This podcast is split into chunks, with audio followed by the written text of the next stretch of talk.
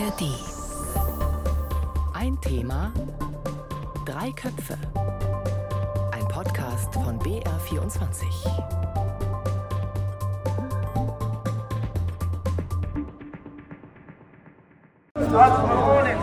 Mitten in Stockholm diese Woche. Buchseiten, die sich schwarz-orange färben, kokeln.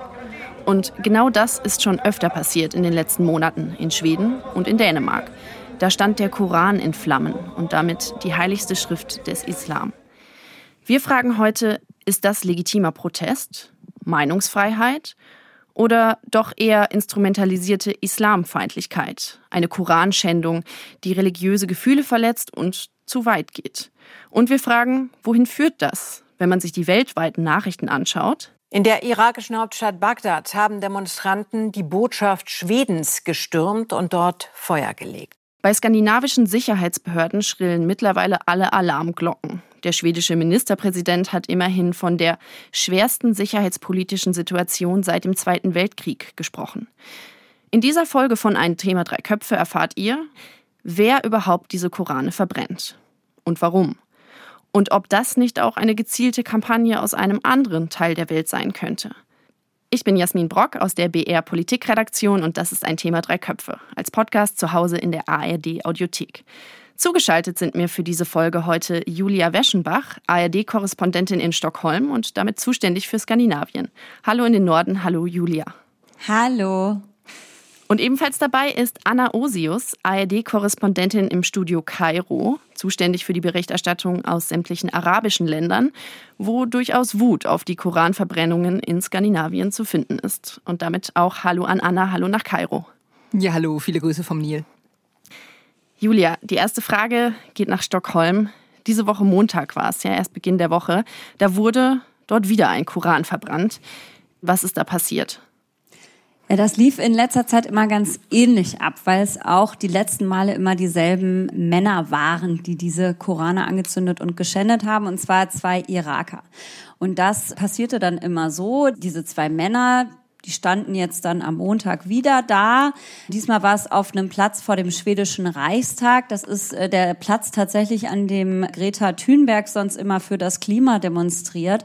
Mhm. Dieser Platz war ganz weiträumig abgesperrt und hinter dieser Absperrung war dann die Polizei, war ein großes Polizeiaufgebot, ein Haufen Journalisten, so 20, 30 Gegendemonstrantinnen und Demonstranten, die laut gerufen haben und diese beiden Männer, die standen da tatsächlich ganz relativ einsam sahen sie aus in der Mitte ähm, und haben dann mit dem Koran Fußball gespielt, haben ihn angezündet äh, wieder mal. Das war ihnen beim letzten Mal wegen des Regens nicht gelungen, haben mit der schwedischen Flagge rumgewedelt.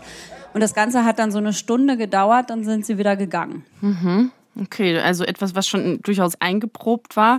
Haufen Journalisten hast du gesagt, Polizei, aber doch irgendwie von der Größenordnung her ziemlich überschaubar. Ja, sehr, sehr klein. Also bei der letzten Koranverbrennung, da waren noch so ungefähr 100 Gegendemonstranten da gewesen. Diesmal waren es wirklich nur noch so 20, 30 Stück. Die haben das jetzt seit Ende Juni zum dritten Mal gemacht. Einmal vor einer Moschee, einmal vor der irakischen Botschaft und jetzt eben dann vor dem Parlament.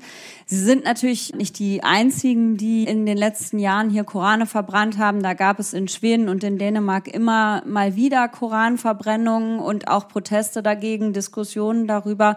Und das hat ja jetzt auch in Schweden große Sicherheitsbedenken ausgelöst, wie der Regierungschef Ulf Kristersson ja bei einer PK gesagt hat diese Tage. Eine Pressekonferenz. Andra vill använda Sverige som en scen för att sprida hatiska Er sagt, andere wollen Schweden als eine Bühne nutzen, um ihre Hassbotschaften zu verbreiten. Das können sowohl schwedische Staatsbürger sein, als auch Menschen, die von außen nach Schweden kommen. Till Sverige och använder svensk Diese umfassende Meinungsfreiheit, die es dort gibt, für ihre eigenen Interessen ausnutzen. De drar in Sverige i internationella konflikter. Und er wirft ihnen vor, dass sie Schweden auf diese Art in internationale Konflikte reinziehen. Säpo har också varnat för en förhöjd hotbild. Und dass die Geheimpolizei deshalb von einer erhöhten Bedrohung spricht, nicht zuletzt aufgrund der jüngsten Aktionen, die es jetzt gegeben hat. Inte minst under den senaste tidens aktioner.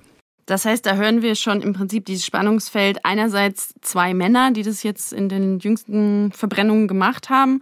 Und andererseits äh, wird auf dieser Pressekonferenz direkt von dieser Bühne gesprochen, von den internationalen Konflikten, von der Sicherheitslage, also dieses Spannungsfeld, wem wird das denn zugeschrieben? Und äh, wie interpretiert man auch im Ausland die Reaktion von ähm, Schweden?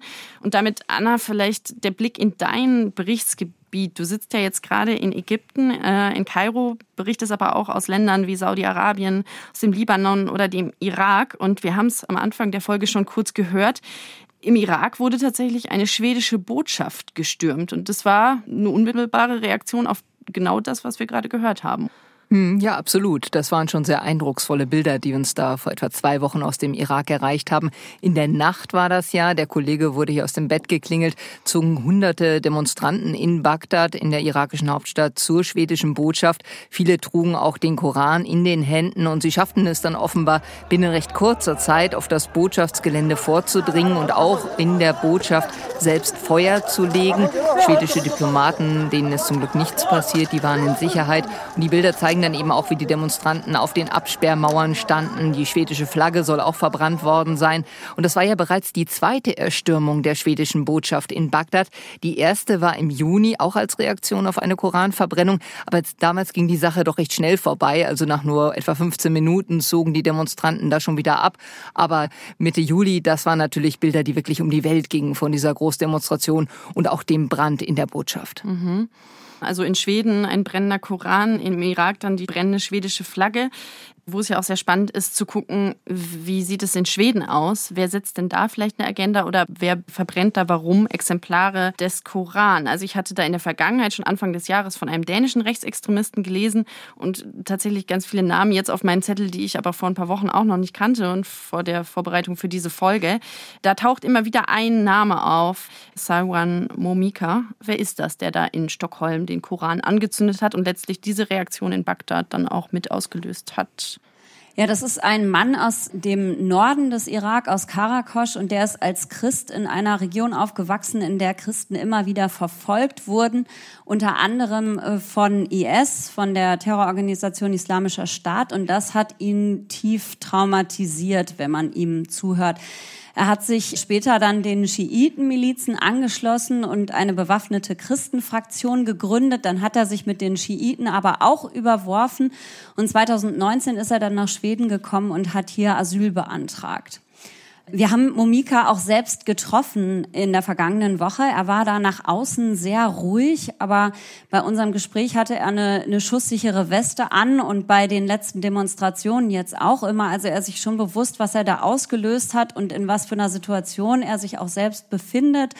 Er hat uns gegenüber sehr rechtsradikale Ansichten geäußert, Verschwörungstheorien, hat Nazi-Verbrechen verharmlost. Das war schon ziemlich harter Tobak, den wir uns da angehört haben. Und was hat er gesagt, warum er diesen Koran jetzt anzündet, mehrfach?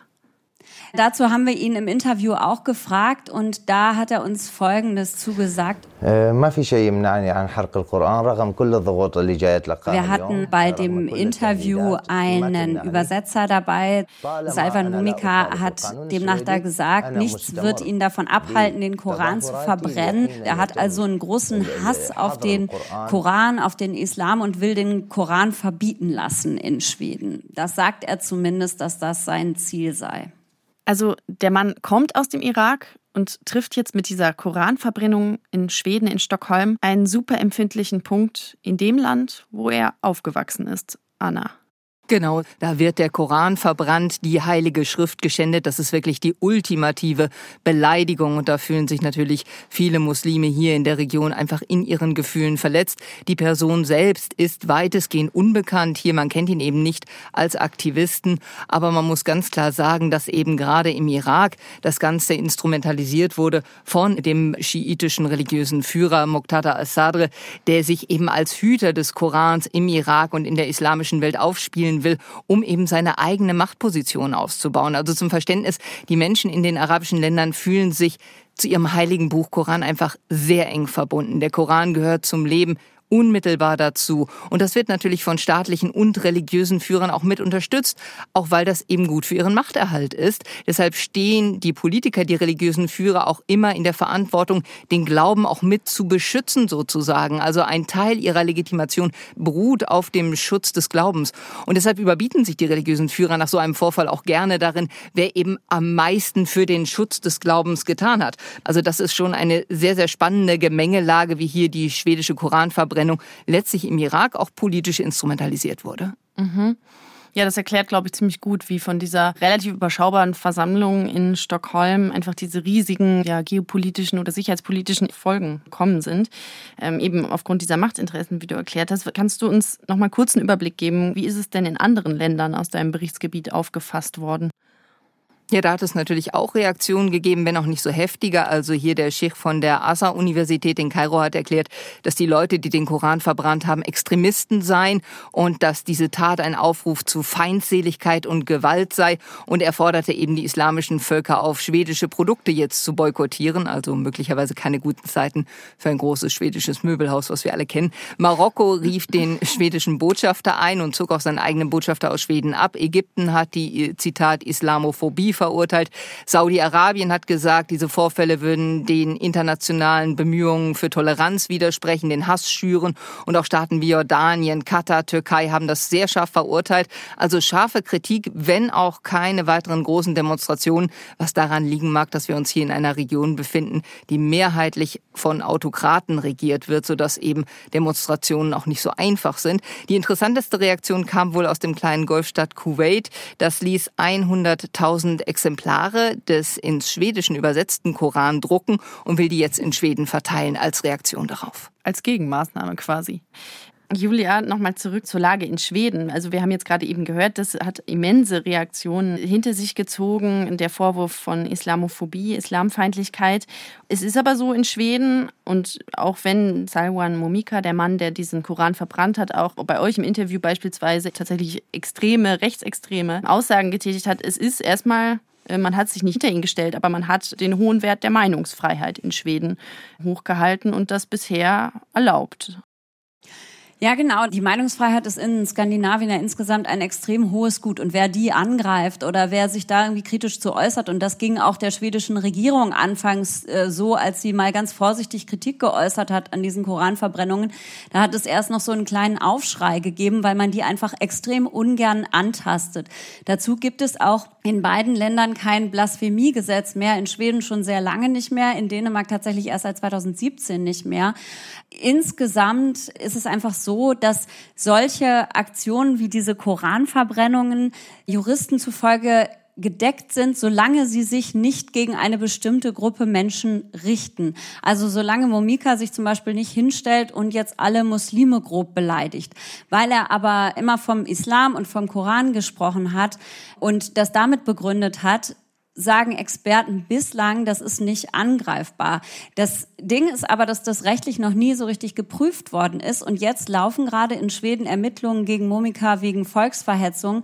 Da wird also auch spannend zu sehen sein, was dabei rauskommt. Und wie Anna ja auch schon gesagt hat, den Koran zu verbrennen, also auch für viele Muslime in Schweden, verläuft da die Grenze, wo sie sagen, das verletzt uns richtig. Ihr könnt unserer Religion gegenüber kritisch sein, aber wenn ihr den Koran verbrennt, da ist für uns die Grenze. Hm. Ja, wenn, wenn er auch als Motiv angibt, eigentlich Hass gegen den Islam, dann lesen das natürlich auch viele als Hass gegen Muslime ganz persönlich. Wie geht's denn? Hast du mit Leuten, die ja muslimisch gläubig sind, in Schweden gesprochen? Fühlen die sich von der Regierung da alleine gelassen? Ja, die fühlen sich schon im Stich gelassen von der Regierung. Also man muss sagen, dass die Muslime hier im Vergleich zu den Muslimen in den islamischen Ländern relativ ruhig reagiert haben.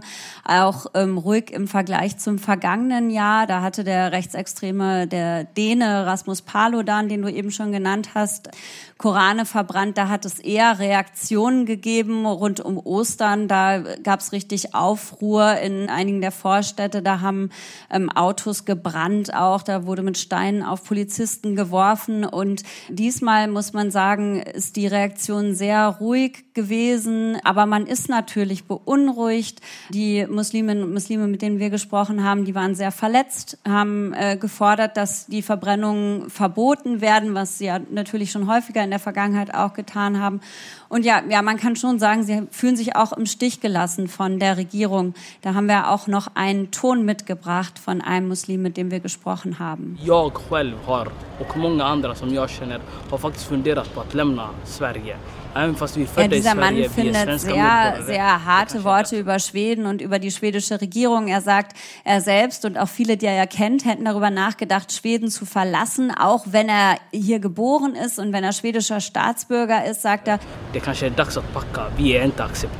Vielleicht ist es an der Zeit, unsere Koffer zu packen, denn wir sind hier nicht akzeptiert. Man redet die ganze Zeit über Meinungsfreiheit, aber ist es denn Meinungsfreiheit, wenn man die Identität anderer Menschen kränkt? Das ist ja so, als würde man jemanden auf der Straße anspucken. Also man hat hier im Prinzip in Schweden die Situation, dass man immer wieder auf den Wert der Meinungsfreiheit hinweist, Gleichzeitig haben wir jetzt eben gerade gehört, ähm, andere fühlen sich dadurch in ihrer Religionsfreiheit, in ihrer Identität ähm, und ihrer ja, Gefühlen vielleicht auch und ihrer Religiosität verletzt. Da kam bei uns in der Konferenz tatsächlich relativ schnell die Frage auf, wie wäre es denn in Deutschland? Das fand ich eine ganz spannende Frage. Das haben wir nachgeguckt, ob man das denn in Deutschland dürfte. Egal, ob es jetzt ein Koran wäre oder eine Bibel, das dürfte man tatsächlich auch in Deutschland. Also es wäre keine Beschimpfung, keine Volksverhetzung, keine Beleidigung per se, aber auch wieder je nach Kontext. Also wenn man dazu was Beleidigendes sagen würde, eine abfällige, hetzende Bemerkung machen würde, dann könnte es doch zu einer Anklage kommen. Und ja, das sind, scheinen ja jetzt auch die, die Sachen zu sein, die in, in Schweden geprüft werden. Wir hatten ja am Anfang gehört, dass der Ministerpräsident Ulf Christasson ähm, vor einer Gefahr warnt vor, also die Sicherheitsstufe im Prinzip, ich weiß nicht, ob offiziell hochgestuft wurde.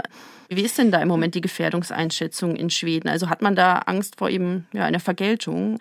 Ja, große Angst auf jeden Fall von offizieller Seite ist die Alarmbereitschaft schon sehr hoch. Ähm, es ging in den vergangenen Wochen auch bei den Pressekonferenzen, die die Regierung gegeben hat, sehr stark immer um die Sicherheitsbedrohung, ähm, die von diesen Koranverbrennungen und den Reaktionen darauf ausgeht. Und ähm, man hat sehr viel darüber gesprochen, was man tun will, um die Bevölkerung zu schützen. Man hat die Terrorwarnstufe noch nicht erhöht. Die liegt weiterhin auf Stufe drei von fünf, ist aber laut der Behörden nicht weit von einer vier entfernt. Also ähm, es fehlt nicht mehr viel, hat die Chefin des Inlandsgeheimdienstes letzte Woche gesagt, ähm, bis wir ähm, die Terrorwarnstufe erhöhen müssen. Und es gibt jetzt auch verstärkte Grenzkontrollen zum Beispiel. Das ist auch ein Versuch, die Sicherheit zu verbessern. Da darf die Polizei jetzt zum Beispiel Personen und Autos eher durchsuchen und ähm, soll sich jetzt auch mehr mit anderen Behörden, auch mit Sicherheitsbehörden absprechen und so zum Beispiel Personen die Einreise eher verwehren, die die Sicherheitsbehörden als potenziell gefährlich einstufen. Anna, was mich da interessieren würde, aus Perspektive aus den Ländern, über die du berichtest, aus muslimisch geprägten Ländern, ich muss ja tatsächlich immer mal wieder auch an Dänemark und die Mohammed-Karikaturen 2005 denken und spätere Anschläge Charlie Hebdo. Aber äh, unabhängig von der Terrorgefahr oder Terroreinschätzung avanciert Skandinavien da irgendwie aus Perspektive muslimischer Länder zu einem Ruf äh, mit, ja, dass man da Islamfeindlichkeit toleriert? Also da ist auf jeden Fall hier sehr große Enttäuschung und das wird oft als Verrat wirklich empfunden, auch wenn man ja sagen muss, es sind hier eben nicht die Massen auf die Straße gegangen, sondern eben einzelne Gruppen im Irak. Aber trotzdem, wenn man mit den Leuten spricht, dann ist es natürlich so, das ist eine wirkliche große Verletzung von Gefühlen. Man tastet den Koran nicht an, mit dem die Menschen hier fünfmal am Tag beim Gebet zu tun haben. Jedes Kind kennt Koranverse. Überall ist der Koran zugegen. Die Rezitationen laufen, wenn man hier im Straßenverkehr unterwegs ist, im Autoradio und viele können sich auch einfach nicht vorstellen, dass so ein Akt in anderen Ländern durch Meinungsfreiheit gedeckt sein soll. Da findet oft kein Verständnis für statt, weil einfach dieser Begriff Meinungsfreiheit, wie kann denn so etwas, so eine Tat rechtfertigen? Also da ist wirklich kein Verständnis für da, muss man sagen. Und äh, deswegen muss man auch ganz klar sagen, äh, gibt es durchaus die meiner Meinung nach berechtigte Sorge, dass es da zu Terrorakten kommen könnte. Ähm, es gibt ja durchaus auch Schläferzellen, beispielsweise des IS. Der IS ist ja im Irak. Offiziell gilt er als besiegt, der Islamische Staat, aber es gibt eben noch Schläferzellen, die noch stark sind und äh, auch Al-Qaida spielen natürlich in dieser Region noch eine Rolle, so dass es äh, nicht unrealistisch ist, dass da äh, durchaus so eine Terrororganisation eben ihre Schläferzellen vielleicht in Schweden aktiviert, um auch sich zurückzumelden, um vor anderen Muslimen gut dazustehen als die Verteidiger der Religion, die Wahrer des Koran. Natürlich hat hier kein offizielles Institut zur Vergeltung aufgerufen, mhm. aber es, glaube ich, schon besteht die Gefahr, dass es da im Untergrund brodelt.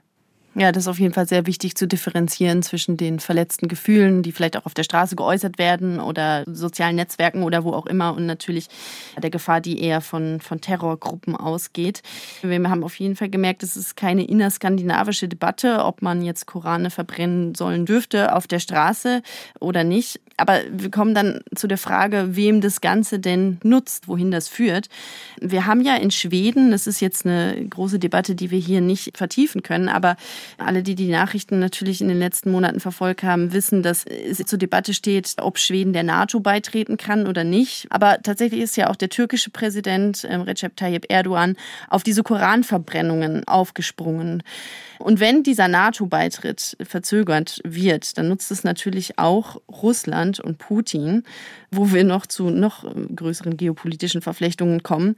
Was mich in diesem Kontext interessieren würde, gibt es denn Hinweise, habt ihr da was gehört, dass es ähm, diese zwei Männer und einer davon, Saiwan Momika, haben wir besprochen, dass die irgendwie, also machen die das als Privatpersonen oder könnte es auch sein, dass es anhand dieser großen geopolitischen Fragen ähm, da es vielleicht Kontakte ins Ausland gibt? Ja, also wir haben zumindest in Schweden jetzt keine Anhaltspunkte, dass Momika Verbindungen nach Russland hat. Aber zumindest ist die schwedische Regierung ja der ganz klaren Auffassung, dass Putin diese Aufregung um die Koranverbrennung für seine Propagandazwecke nutzt und hat ja auch ähm, stark davor gewarnt, sich da instrumentalisieren zu lassen, hat auch an die, ähm, also an alle Menschen in Schweden appelliert, sich gerade zurückzuhalten, aber vor allem natürlich an diejenigen, die da gerade Korane verbrennen, das nicht mehr zu machen, um kein Öl ins Feuer zu gießen und diesen Akteuren eine Plattform und einen Grund zu bieten, das noch weiter eskalieren zu lassen. Und natürlich der Türkei auch keinen Grund, jetzt wieder zu sagen, wir ratifizieren den schwedischen NATO-Antrag doch nicht. Denn das war ja in der Vergangenheit schon häufiger mal ein Grund, dass sich da die Fronten wieder verhärtet hatten. Und jetzt hat Erdogan ja gerade auf dem NATO-Gipfel in Vilnius ähm, die Zusage gemacht, dass das, Parlament, das türkische Parlament den NATO-Beitritt ähm, nach der Sommerpause ratifizieren will und hat jetzt aber auch gesagt, wenn es solange ähm, Schweden weiterhin diese Koranverbrennungen erlaubt, ähm,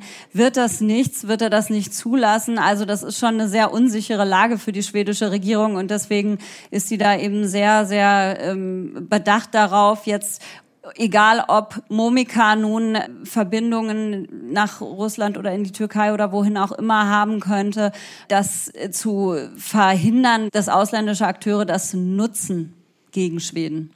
Also ich fand es schon sehr interessant, wie der russische Präsident Putin reagiert hat, wie er sich in Szene gesetzt hat nach der Koranverbrennung, also am 28. Juni.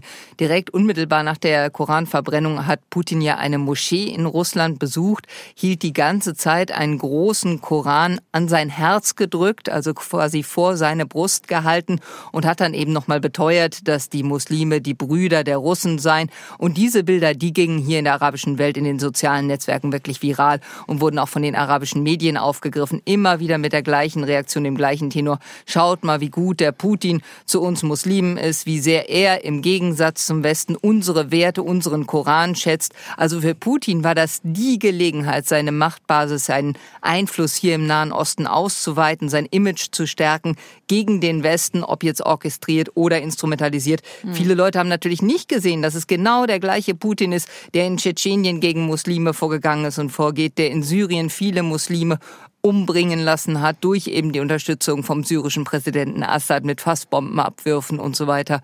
Derselbe Putin, der eben Diktatoren stützt. Das sieht keiner. Er hat sich viele Freunde in der arabischen Welt geschaffen mit dieser Aktion.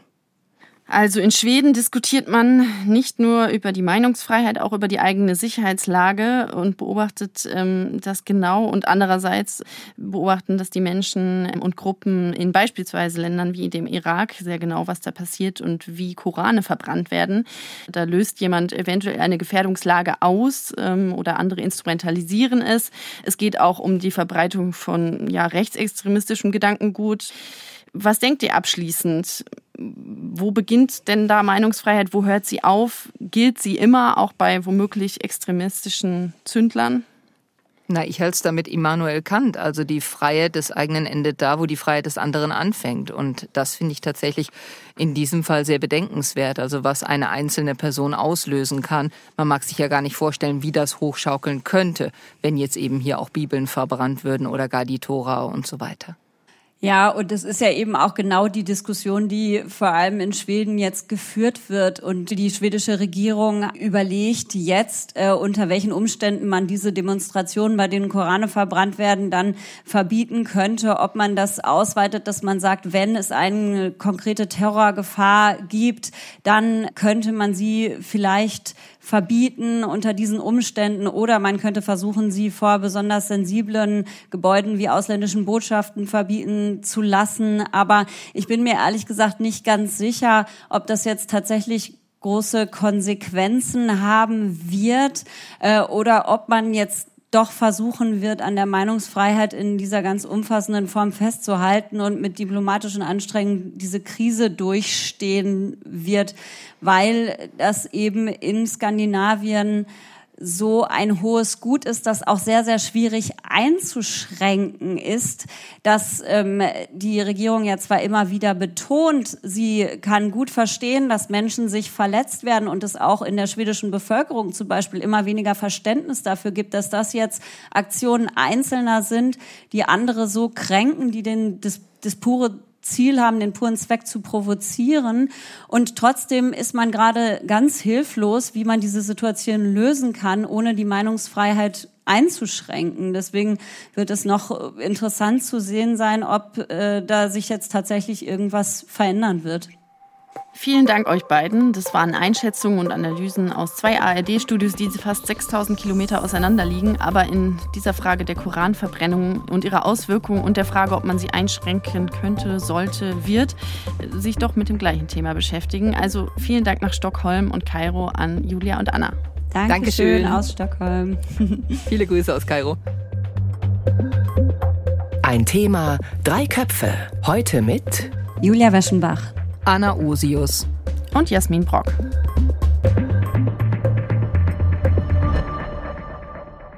Wenn ihr bis dahin neuen Input sucht, vielleicht auch für die Zug- oder Autofahrt jetzt in der Ferien- und Urlaubszeit, ich habe da noch einen Podcast-Tipp für euch. Radio Wissen. Gibt's genau wie ein Thema drei Köpfe in der ARD Audiothek.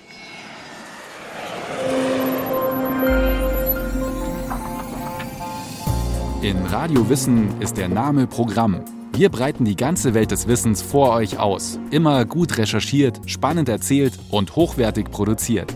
Für alle ist etwas dabei, für Geschichte-Fans, Leute, die sich für Psychologie und Philosophie interessieren, für Kultur- und Literaturliebhaber und für den Deep Dive in Natur und Technik. Wir verraten, mit welchen Methoden der innere Schweinehund zu besiegen ist, wie sich Picasso immer wieder neu erfunden hat oder wie der Marshallplan umgesetzt wurde. Aber auch, ob man kreatives Schreiben lernen kann und welche Spinnen bissig sind. Das und noch viel mehr in Radio Wissen. Alle neuen Folgen findet ihr in der App der ARD Audiothek